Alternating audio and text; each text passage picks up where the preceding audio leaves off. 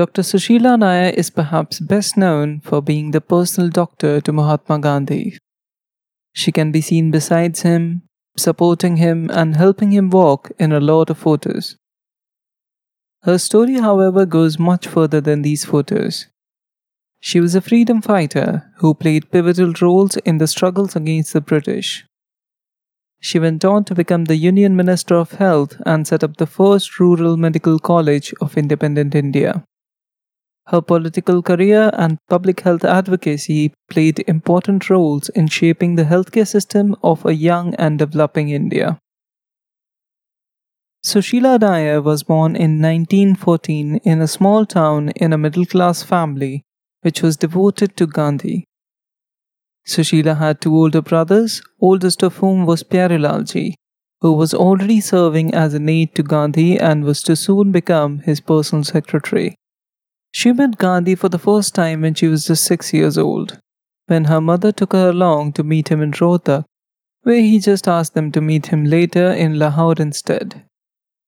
Sushila's father had passed away, and her mother wanted to request Gandhi to let her son Pyarelal return home and take care of the family. During the meeting with Gandhi, her mother could not say what she had rehearsed. Instead, she asked him to return Pyarelal after a few years. Noticing Sushila's non khadi clothes, Gandhi later asked her mother, quoting, Why don't you give this little girl to me? End quote. A request her mother denied. While Sushila was at a boarding school, her mother was often in prison for activities related to the Satyagraha movement. This brought her close to the ashram where she used to spend her vacations. She said in an interview with Fred J. Blum, quoting, The relatives were afraid to shelter the children of the rebel. End quote. Sushila studied medicine at Lady Hardinge Medical College in Delhi from where she earned her MBBS degree. She took a course of studies in maternal and child health in Kolkata. There she met Gandhi again. She helped him when he was suffering from a high blood pressure episode. On the insistence of Dr. B.C. Roy, Gandhi's doctor, she returned and stayed with him for a month to monitor his health. In 1939, Gandhi traveled to Rajkot and took Sushila with him as his personal physician. She wrote in her book, Mahatma Gandhi's Last Imprisonment, quoting, I was flattered but somewhat embarrassed by the title, as I was just a raw graduate, very young and inexperienced. When journalists approached me for the news about Gandhiji's health, I could hardly talk to them. End quote. Continuing the quote, Gandhiji was not the man to keep a doctor for himself, so I became the doctor of all the ashram inmates and the villagers around Sevagram. I set up a dispensary in Sevagram and learn to train and use volunteers to fight epidemics and give medical care to villagers. In this way, I was initiated into the concept of integrated, preventive, and curative medical practice and community medicine, which, as everyone today agrees, must form the basis of India's health services. End quote. Sushila completed her exams for Doctorate of Medicine from the same college in 1942. She was planning to travel back to Sevagram, but got a tip from her acquaintance working for the Viceroy's office that there were going to be mass arrests in the Bombay during AICC meeting. Quoting her, I had no notion at the time that I was going to plunge headlong into the Quit India movement on reaching Bombay. I arrived in Bombay on August 8 as the train had to do a detour because of the breaches on the railway line owing to heavy rains. The next day, I found myself in prison. End quote. On 8th August 1942, Mahatma Gandhi declared the Quit India movement after a near unanimous vote at the AICC meeting. It was a clear demand that the British leave India in an orderly fashion. Gandhi was arrested the following morning under the Defence of India Ordinance. Kasturba Gandhi was to deliver the first speech after his arrest, and it was expected that she would be arrested. Since Kasturba was not in good health and Sushila was a doctor, others asked her to go along with her to the meeting and expectedly to the prison. Kasturba Gandhi, along with Sushila and her brother, were arrested before the speech from Birla House. They were taken to Arthur Road Prison in Bombay. Before their arrest, a police officer pleaded Kasturba, quoting, Mother, you should stay at home. You're too old for such things. End quote. After Kasturba did not reply, he turned to Sushila and said, quoting, You're too young. You should not go to this meeting. End quote. Sushila felt that he was mocking her. After they did not respond, he smiled and put them under arrest. Her first day in prison, Sushila did not eat anything despite being very hungry. She slept the whole way till the next morning. The jail superintendent had informed her and Kasturba that they were not allowed any contact from outside world. Despite this, she was not desolate. Quoting her, I was happy that at last I had an opportunity to participate in the struggle for India's independence and to go to prison as a satyagrahi. Soon after, they were transferred to Aga Khan Palace detention camp in Pune, which was titled the Luxury Prison, where Gandhi was already being kept. The detention camp was considerably more comfortable for them both. On one day in August 1942, at Aga Khan Palace, Mahadev Desai, who was the personal secretary of Gandhi and was being kept in the same prison, passed away after a sudden heart attack. During the following few months, Sushila took to reading books and reciting Bhagavad Gita and Ramayana to requisite strength and keep busy. After Desai's death, she took over the work of compiling memoirs of Bapu. Her journal titled Mahatma Gandhi's Last Imprisonment describes her life during this period. A few months later, on 22nd February 1944, Kasturba Gandhi also passed away. During this time, her brother was transferred to the same prison.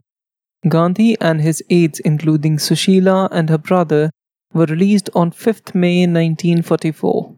This was done because Gandhi was in poor health and had a severe case of malaria. The British government was concerned of the riots if he died in prison. Sushila and her brother Pyarelal spent a total of 93 weeks, or almost two years, in prison. They were released during the pre partition riots. It was during this time when she set up the small dispensary in the ashram. Soon after, this dispensary was converted into a clinic donated by G.D. Birla and soon after it was turned into a full fledged hospital named after Kasturba Gandhi.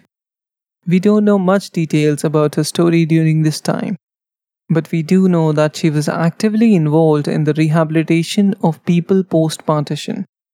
She was deployed by Gandhi in riot affected areas to serve as medical help and recruit volunteers to aid injured and pregnant women. She was also deployed at Noakhali in 1946 in Bengal, where she tended to the sick and injured and postpartum women after the riots. She was often deployed alone during riots to work with the locals and source everything on her own. In 1948, Sushila was sent to Pakistan, a journey which was more dangerous for a single woman due to the recent post partition riots. She was sent there to find out if Hindus and Sikhs living there were being harassed or were in danger. It was during this journey that in Multan she learned that Gandhi had been shot. She says, quoting, The deputy commissioner had invited us for a cup of tea. We were having tea in his house when a woman rushed in and said, Look what this world has come to. They say Gandhi has been shot. I was standing with a cup of tea in my hand Naturally, I was upset, so I sat down. End quote. She made a night journey back to India, and on her way, her dread was confirmed by Nehru's voice on the radio, quoting, The light has gone out. End quote. She continued to serve the riot affected areas for some time and in the June of 1948 she moved to United States to refresh her medical knowledge. She joined the Johns Hopkins University to receive a degree in Doctor of Public Health. She returned to India in 1950 after that. Upon her arrival, she was appointed the chief medical officer at Faridabad, which was a refugee township. During this period, she set up a tuberculosis sanatorium and became the head of Gandhi Memorial Leprosy Foundation. Eventually, in 1952, she was convinced by her associates to stand for the elections in Delhi state. She became the first Minister of Health of Delhi. She was additionally given three more portfolios rehabilitation, transport, and charitable endowments of Delhi. After three years in 1955, she became the Speaker in Delhi State Vidhan Sabha. In 1956, when Delhi ceased to be a state, she stood for and won the elections for Lok Sabha from Jhansi constituency in 1957 and then again in 1962. She served as the Union Minister for Health, Local Self Government, Country and Town Planning from 1962 to 1964 in Nehru cabinet. After Nehru's death, she again served as the Union Minister of Health and Family Planning from 1964 to 1967 in Lal Bahadur Shastri's cabinet.